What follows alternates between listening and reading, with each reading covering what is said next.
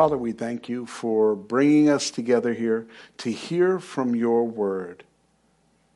It's 2,000 years old.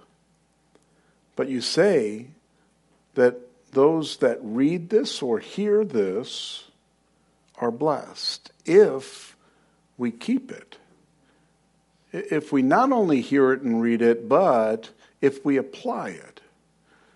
And so, Lord, I pray that you would help us to apply it, that you would speak to us to help us to know what that means to each one of us individually and, and here as a church.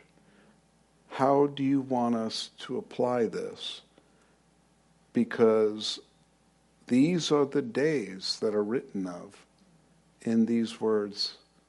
Help us, Lord, to live the way that you would have us to live. Help us, Lord, to glean from your word today. We pray in Jesus' name. Amen. I want to reemphasize that we're approaching this study looking at the literal interpretation of the text. And the reason why I say that is because many churches and many teachers do not. They look at this from an allegoric perspective, from a historic perspective, as if it took place in the past. But this is important for us to recognize because if we don't recognize the future context of what we're studying, then it's almost meaningless. It, it, it, almost loses all of its value for us. And so the next few weeks, we're going to be going over the letter to the churches. So there are seven churches that are addressed, and we're going to be going over those. And remember, each church got the whole letter. It wasn't just individual letters that went to each church, they got the whole thing to each church. And then each one of them got to read about their church and then got to read about the other ones too. You know? Can you imagine them saying, How long does it take us to get to that church? I want to be over there. You know? Um, and, and that's the problem, even in our modern day, in our current day, where people church hop until they find the church that makes them comfortable or has the best donuts and they look for something in that church that's going to connect them. I hope that you're not here to connect with the building, with the, even with the brothers and sisters in Christ, no matter where you go, you're going to find brothers and sisters in Christ and all the other churches too. But I really hope and pray that you're here to hear from the Lord. Because it's the teaching of His Word that is where the power is. It's that is what changes people's lives. It, it's not the rest of the stuff. I love having events, by the way. I, I love all the events we have coming up where we get to fellowship and, and eat good food and just have a good time together. I love all of that. But that's not the priority. The priority is that we're growing spiritually, individually, and collectively. We're growing together as a body of Christ. That's where the richness is. That's where the blessing is. So um, I'm glad that you're all here together. I'm glad we're doing this study because it's just going to show us how we as a church fit in to the universal church, how we have an actual impact, not only in the world around us, but in the other churches. So we opened last week with John's instruction and greeting to the seven churches, and these were seven literal churches that were there. These are named. They're, oh, they've been all identified in that archaeologists found where these churches were. So they were actual, real churches. And it's interesting, seven is the number of completion. And so this implies, see, and I'm not leaving the literal context of the text when I say that this also implies that it applies to the whole church because we can see how every church has similarities as we go through those seven letters. We will see how every church has similarities to those churches that we're going to be reading about. Hopefully, where the similar side is on the positive things that we read and not the negative things that we read during those uh, letters. I believe Jesus was addressing those churches because he knew that you have to understand there were other churches in that area. He called out seven and he addressed seven. I believe that was because he wanted to show the disparity between the churches, the differences between the churches, the contrast, but also he wanted to show the big picture. We can pick seven, we have more than seven churches in this town. We can look and say, okay, where do we fit in this picture? How do we fit in this picture? And, you know, what can we do to become a better church? Not for our own sake, not for church growth, not for anything, but to be a better church for Jesus Christ. Because all of us are ambassadors for Him. And so that's the way we should be. So I don't believe Jesus would address only seven churches, knowing that there were thousands more to come. He already knew how many more churches there were going to be. So I don't think he just addressed these seven and said, well, I'm just talking to them. No, he's talking to the church. And all of us are part of the church.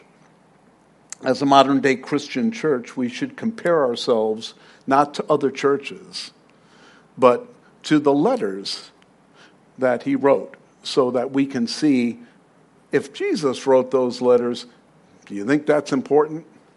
You know what's interesting is that Paul wrote seven letters too to seven churches. And he overlapped with Jesus on Ephesus. But there were seven letters to seven churches. And uh, they were different churches. They had different issues. Paul was addressing specific issues in those churches. He wrote in a completely different way. But here's the thing his seven letters went to all the churches because all of them needed to hear it.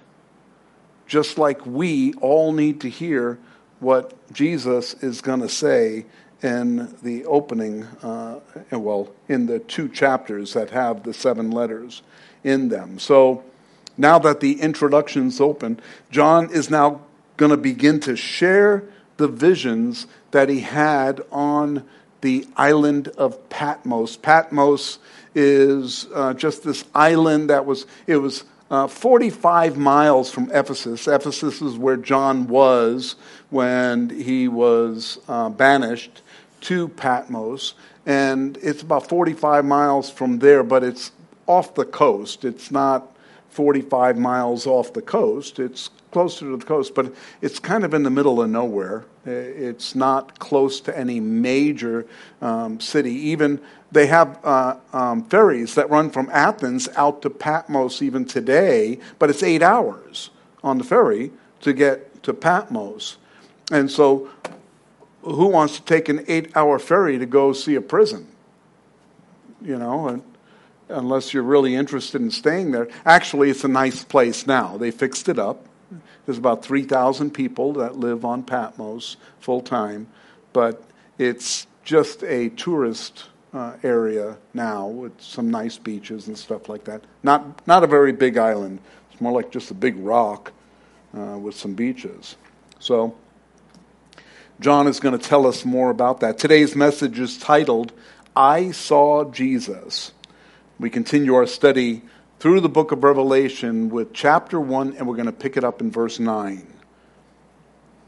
And we read, I, John, both your brother and companion in tribulation, and kingdom and patience of Jesus Christ, was on the island that is called Patmos for the word of God and for the testimony of Jesus Christ. And so here he is opening up this address, addressing Christians. He's saying, We're brothers but we're also companions. And, and uh, there are people that we know that we would consider friends, co workers, acquaintances.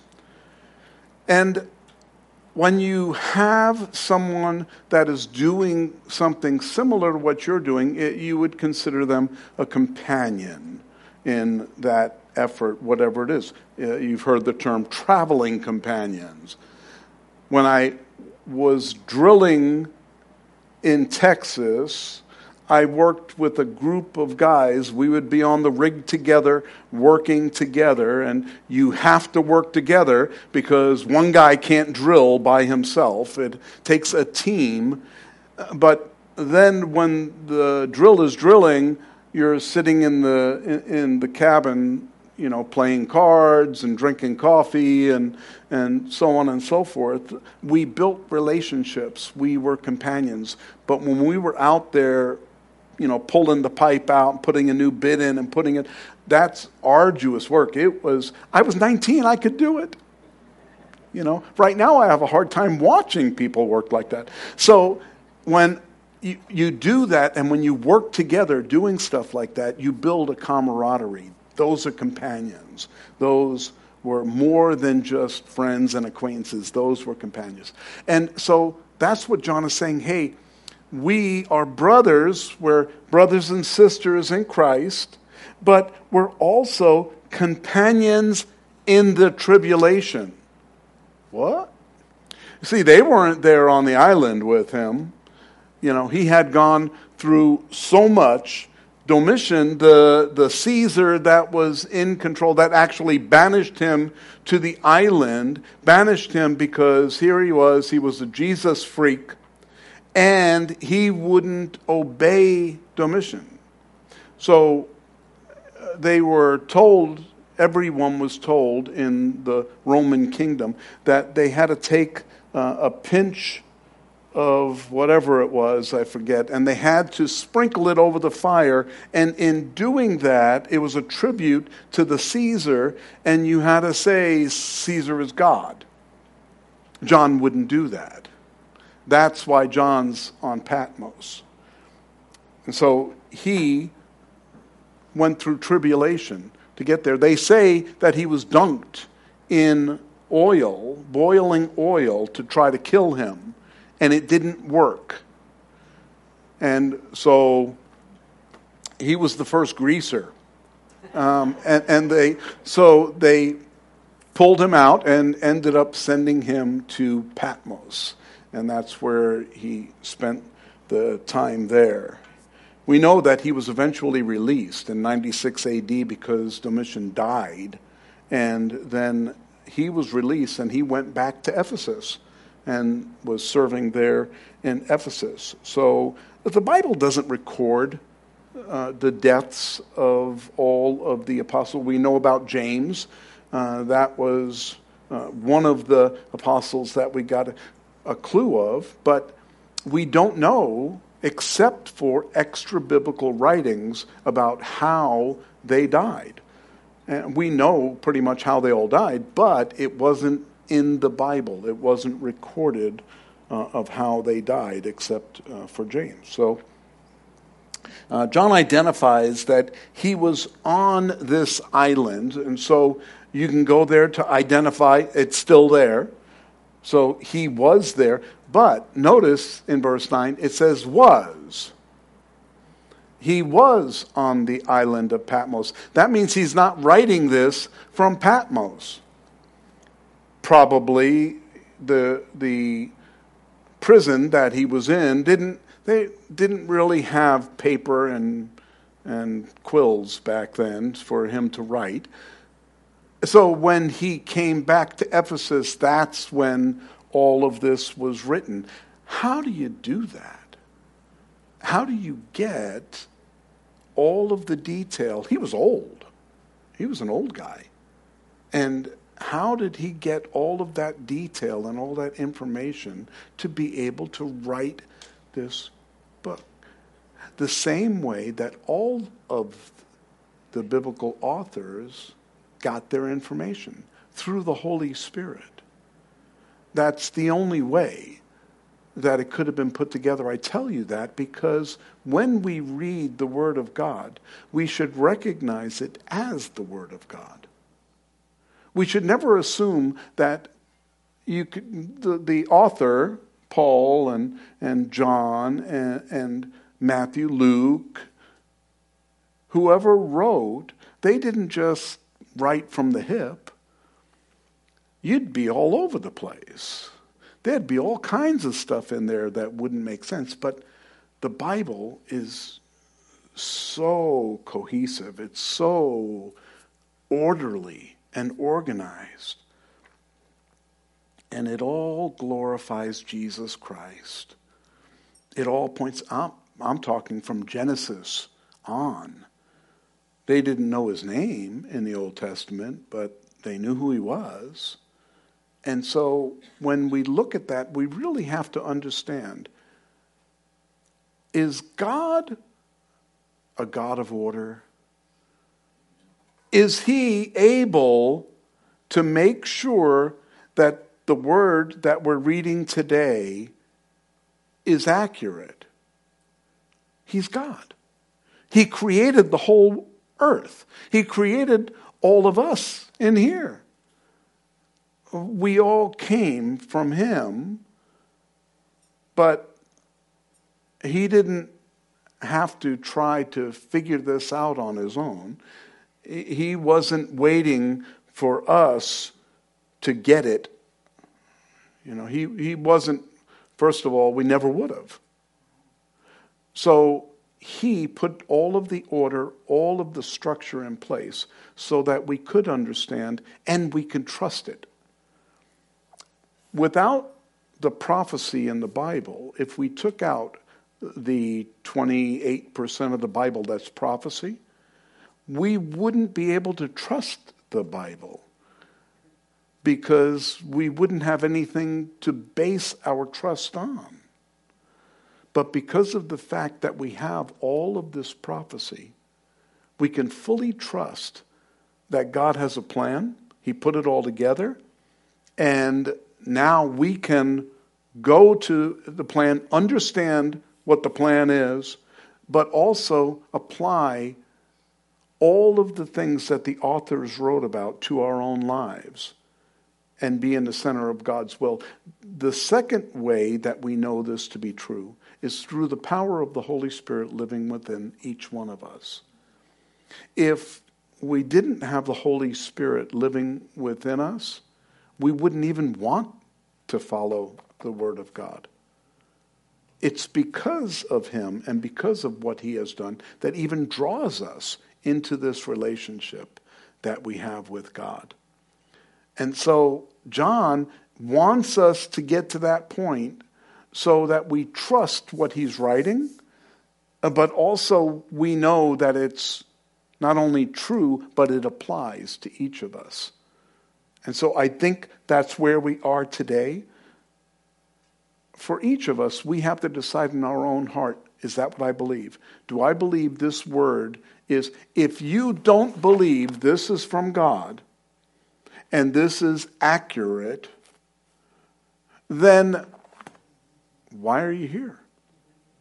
I'm not asking you to leave, but I'm just saying that there's no point to be in church unless you're fully sure that what you're hearing is from God, and it's going to help you tomorrow and the next day and a year from now. And whatever God wants to do, you can trust in what He's doing and you can apply it to your own life. If you don't believe this word, then might as well, never mind, I'm not going to mention his name, but um, there are plenty of other people out there that you can watch that will just make you feel good. And that's not what we're here for. We're here to hear the truth. So John is now giving us the truth. Listen to what he has to say, verse 10. I was in the Spirit on the Lord's day, and I heard behind me a loud voice as of a trumpet. As of, this is one of those indications that he didn't hear a trumpet. Louis Armstrong was not back there playing when the saints come marching in. He, it isn't a trumpet, he's hearing a voice as of a trumpet. Now, why would he use that um, picture? Because when you hear a trumpet blast, you don't hear soft trumpets. Uh, you can't blow a soft trumpet because then it just sounds like, and, and what good is that? You know, when you hear a trumpet, it's loud. And so that's what he's saying. It, it's a voice that was loud. It came through loudly, saying, I am the Alpha and the Omega, the first and the last. And what you see, write in a book. Now, this is Jesus talking to John. What you see, write in a book and send it to the seven churches, so that one book will go to the seven churches which are in Asia. Now, just in case, John, you don't know which seven churches I want you to send it to, here, I'll tell you who they are. And they are Ephesus, Smyrna, Pergamos, Thyatira, Sardis, Philadelphia, and Laodicea. And there, he lays it out. Here are the seven churches. Now, it's going to go to more than just those seven churches. There were other churches in the area. They're going to take this letter and they're going to send it to every church. It's going everywhere. The Romans are going to read this. The Corinthians are going to read this. The Thessalonians are going to read. Everyone is going to get this letter. But they're written to these seven churches because they have a special message for each of those seven churches that are going to be. Now, here's the thing if the Romans read this, does that mean it doesn't apply to them? You see, that's not true. It applies to everyone that can fit into the profile that Jesus is identifying in these seven churches. So you get to figure that one out on your own. Don't come to me, Pastor, which one of these churches am I? Because, first of all, I'm not going to tell you, but second of all, um, you know. Because the persona the life that you live in the church is different than the life that you live in the world. It's not supposed to be, but it is. You act nicer in church, don't you?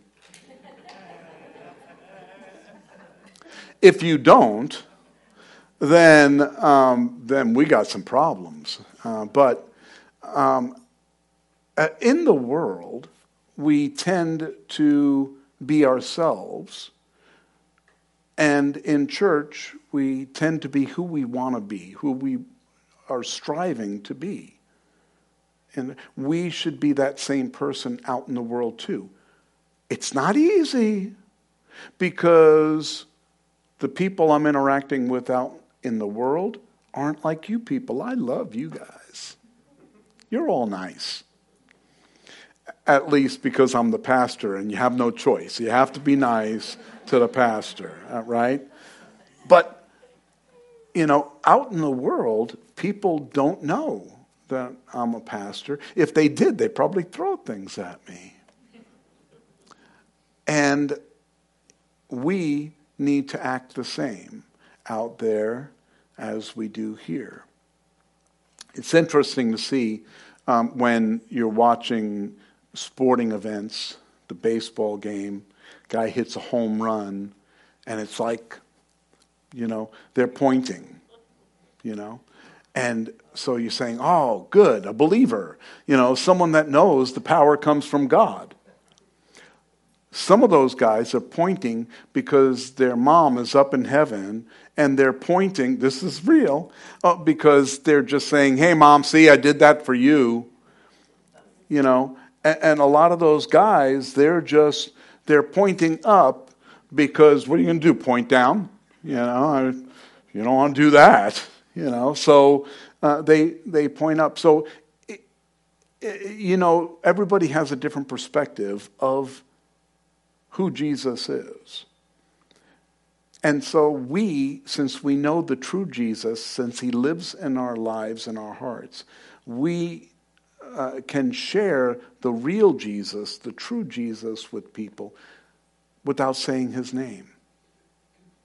We just have to act like him, love like him, be like him. There, there are churches out there that say that's all you need to do to be saved is to act like Jesus. See, acting is hypocrisy. I don't want you to act like that. I want you to be like that. Don't, don't act like a Christian. Be a Christian. Love like Jesus because you love like Jesus. But if you're just showing people that you're acting like you love them for Jesus, well, that's lame because eventually it'll come out. Eventually it'll reveal itself.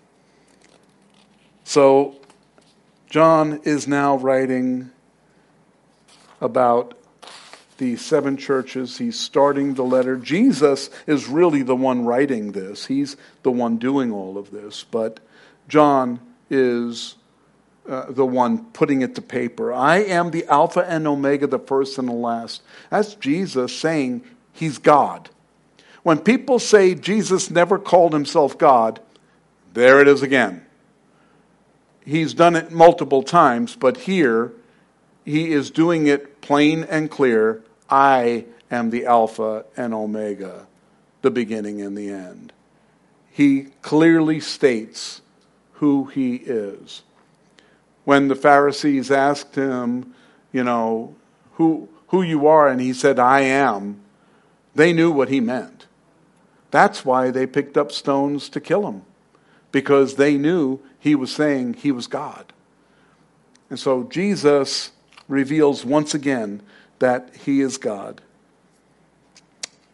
The vision begins in verse 12, where it says, Then I turned to see the voice that spoke with me, and having turned, I saw seven golden lampstands, and in the midst of the seven lampstands, one like the Son of Man, clothed with a garment down to the feet, and girded about the chest with a golden band.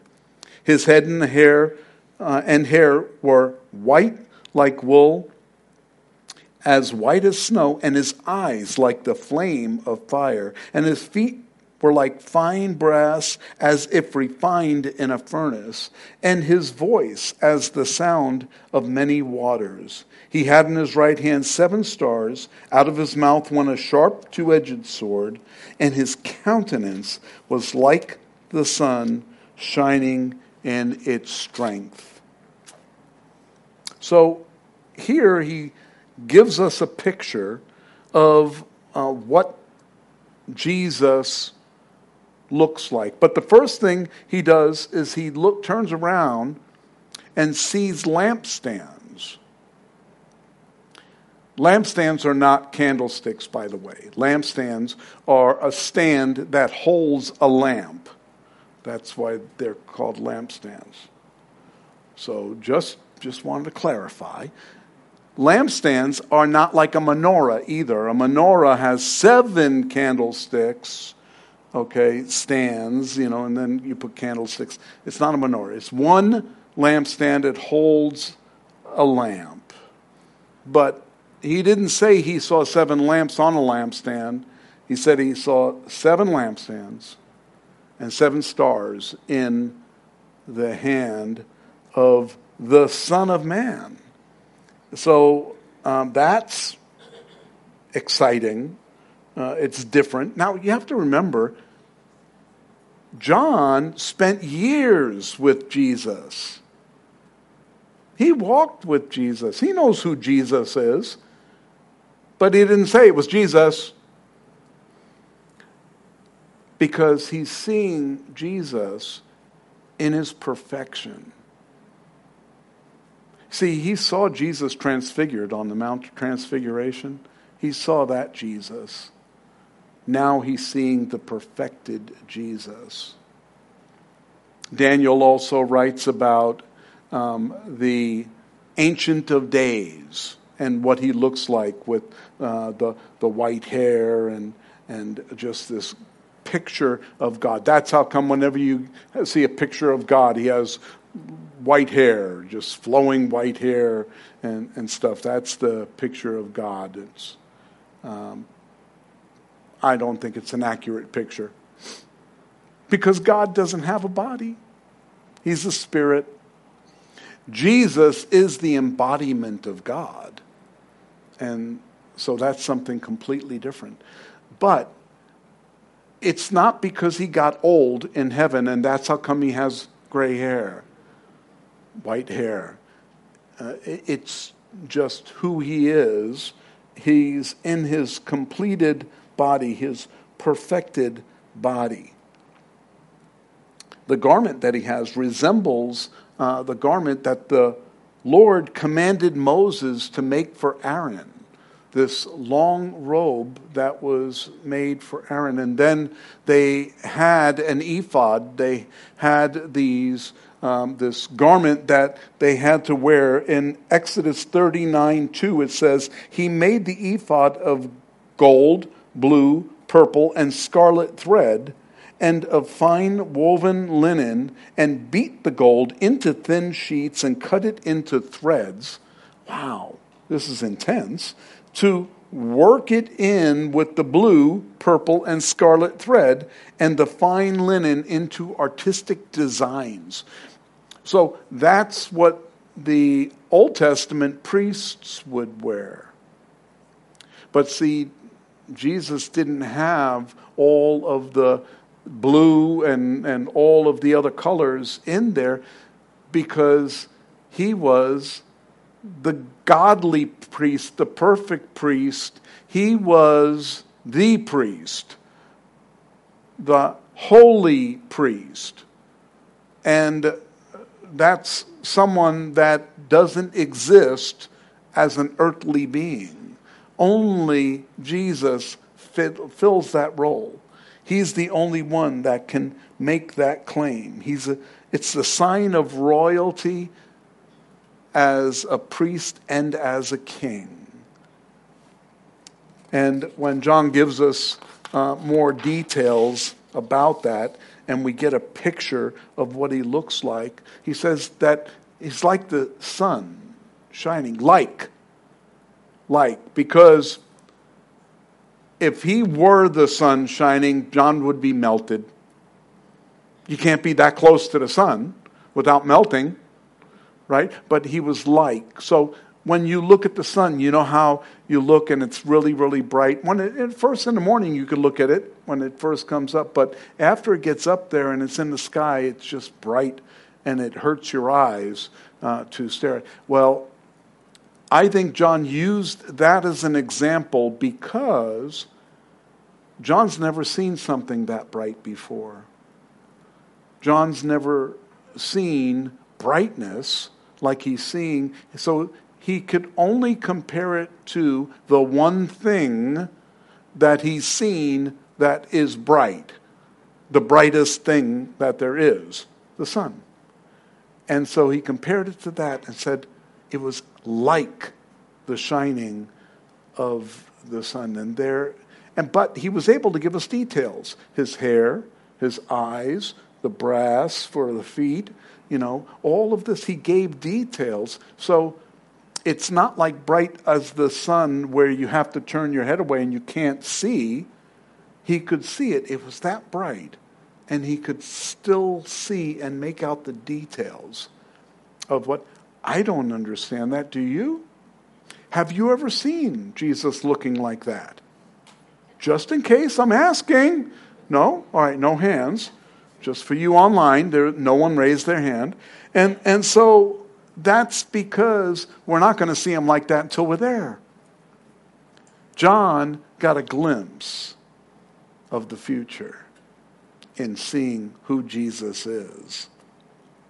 And so that's an awesome thing. Daniel chapter 10 also records an incident. See, John fell right down. I mean, he was like, and when I saw him, I fell at his feet as dead. But he laid his right hand on me and said to me, Do not be afraid. I am the first and the last. I am he who lives, was dead, and behold, I am alive forevermore. Amen. And I have the keys to Hades and of death. So Jesus gave him everything that he needs to know. But as soon as he saw, he fell face down, and Daniel did too when he saw Jesus. He fell face down in the dirt. Daniel uh, saw a Christophany, a pre uh, appearance of Christ before he was born because Daniel was alive before Jesus was born, but he saw who Jesus was then and he fell on his face. The apostles and disciples were aware, they were very used to Jesus saying these words Do not be afraid. Jesus used to say it all the time pop up in the upper room, doors locked, windows locked. All of a sudden, Jesus, and he would say, Fear not, fear not, you guys, you're afraid of everything. You know, but fear not, it's me. It's a, Jews have this proclivity for being afraid of everything because they're afraid of evil spirits. And so they are aware that there are evil spirits. They wouldn't even, they didn't like traveling on ships going out to the ocean, you know, when they would go out on these excursions across the Aegean Sea and all. They wouldn't, they didn't want to do that because, you know, they would pay other people to go for them and take the ships and bring the merchandise back and forth because they didn't like the sea. There were evil spirits out there in the sea. So they were kind of um, uh, afraid. They were fraidy cats. Jesus wants us to know who he is. He's God. And we're not supposed to be afraid because he is God. We shouldn't be afraid. In Hebrews 10:31 we read, "It's a fearful thing to fall into the hands of a living God." That's not written to us. See, we aren't falling into the hands of the living God in that regard because that's meant for unsaved people. They are the ones that should be afraid when they fall into his hands. But we are already in his hand. We're in the palm of his hand. We're, we're safe. We're secure in his hand, and no one can pluck us from his hands. Have you ever pictured that? He's got some huge hands. And we can't be taken out of his hand. And we're not going to fall out of his hand. You know? Oh, some of us like to get to the edge of the pinky. You know? But we're not going to do it because he keeps us secure, he keeps us safe and we're secured until he comes and takes us home. Everything he says to John indicates that he is fully God and he's in full control. Notice he has the keys to Hades and death. He has the keys not to lock us out, but to lock them in. You see, we have full reign of heaven. There are no keys to where we go. It's all open to us. But Hades, it's they're locked in. They're not coming out forever. That's a sad, sad statement when you think about that. People think we are a cult because we believe in things like the rapture, the second coming of Christ, the tribulation, the Antichrist.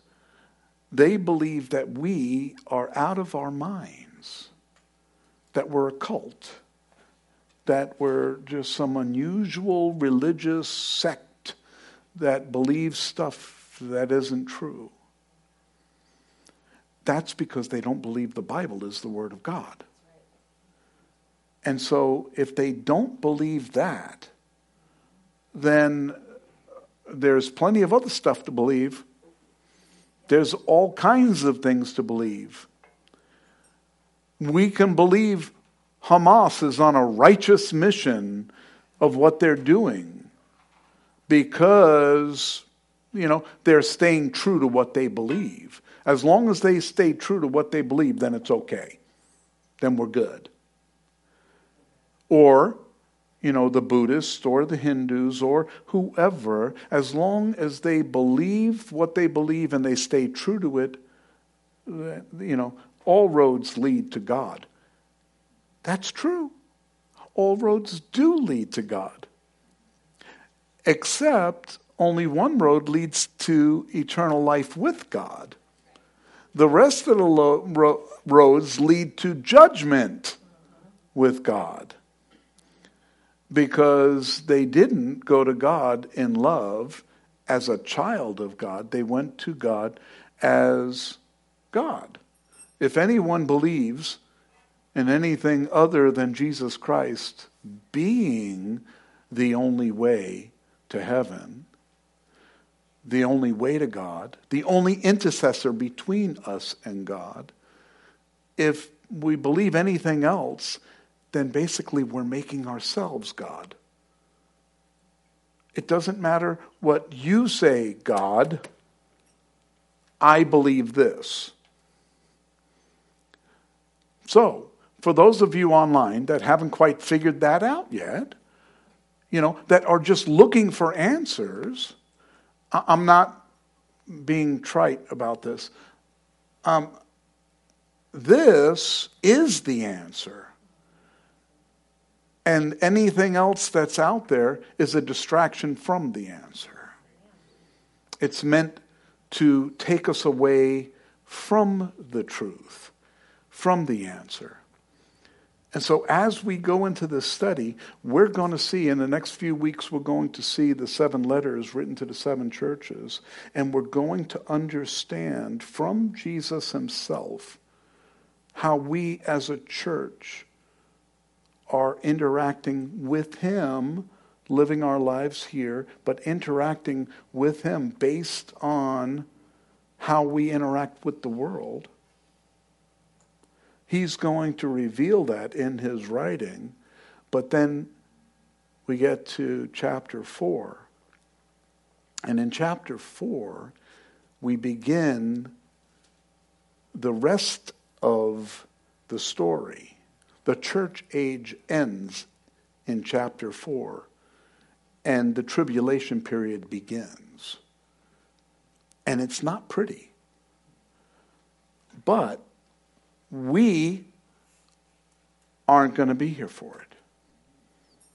And I believe that wholeheartedly because we're told that He's going to save us from the wrath to come. We're going to see that as we go through these scriptures. The most important thing for us to recognize is not, hey, we're exempt. You know, we're, we're, we're saved. Woohoo! It's the fact that He wants to use us to reach others, to let them know. Remember something the road to heaven is narrow. Uh, the road everywhere else is an expressway. It's huge, it's wide, that leads to destruction. And while we may be on the road to the right place and they're all on the road to the wrong place, it doesn't mean we can't grab someone and bring them in so that they can get on the right road. And I believe that the time is such where we need to do that. It, it's, it's, so here, as we're talking, this is one of those times where we sound like we are exclusive, like we were a cult or we're. That's not what the Bible tells me. What the Bible tells me is that we have the answers and the truth and we need to share it with everyone. And it's opened to anyone who wants to believe. The Word of God is open to everyone, no matter where they are, what they've done, who they done it to. It doesn't matter. They can be saved. And so, isn't that the most important thing? Is that we live like that, that we act like that? Write these things which you have seen, and the things which are, the things which will take place, uh, uh, the things you have seen, which are, and the things that will take place after this. The mystery of the seven stars which you saw in my right hand, and the seven golden lampstands are the seven stars are the angels of the seven churches, and the seven lampstands which you saw are the seven churches. And so, first of all, he says there are three time periods the things that you have seen, which are in the past, the things which are. That's what we're going to be covering in the letters to the seven churches, and then the things which will take place after this. That's from chapter 4 to chapter 22. And so we're going to be covering all of this. When he says the mystery of the seven stars, or the seven stars of the angels, uh, there's a lot of discrepancy about what angels means because angels could mean a messenger. Well, it does mean messenger, but they don't know if it means a messenger as in an angel from heaven or a messenger as in a pastor standing before a flock and teaching. They don't know. You know what? It, it doesn't matter. It's messenger. It's someone that is delivering the message of God. So for me, it doesn't really matter either way what that actually means. But the seven lampstands are the seven churches. And so interestingly, stars shine, right? And so you have a lampstand that doesn't shine. You don't put a lampstand up and say, oh, that's so pretty.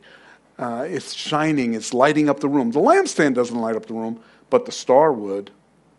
And so each lampstand, each church has its own star to illuminate. And we, as the body of Christ, are the illumination for the world. We're the ones lighting up the world. So you guys are messengers too, by the way. And as we deliver the message, it doesn't have to be with words. The message can be delivered in how we act, in what we do with our own lives, in what other people see about us. That's where the message is delivered. And so all we have to do is live the way that we're given this example the, sam- the example of Jesus Christ, the example of even John. We close today considering how Jesus is communicating to us through this. He's reassuring us that He's God, first of all. He wants us to know that He's God. And that should be reassuring for us. He's also reminding us that we're all instruments in the palm of His hand. We're all stars in the palm of His hand, right? And He wants to use us to go out there into the world. John got a glimpse and he was overwhelmed by who Jesus was. We can also say, I saw Jesus when we relate to others and say, I saw Jesus in my life. I see him in my life every day. I talked to him just this morning. I talked to him before church. I'm going to talk to him when I get home. And when we live like that, when we have that attitude, people see it. People recognize there's something different and they want to know. As we open the letters to the churches next week, we're going to see characteristics of the different churches, and we'll see good and we'll see bad. But the good news is we can glean from the good, and we can decide not to follow the bad. We make the choice. Sometimes constructive criticism from God is hard to hear, but uh, it's good for us to hear it. And then when we apply it, we find ourselves in the center of His will. Amen?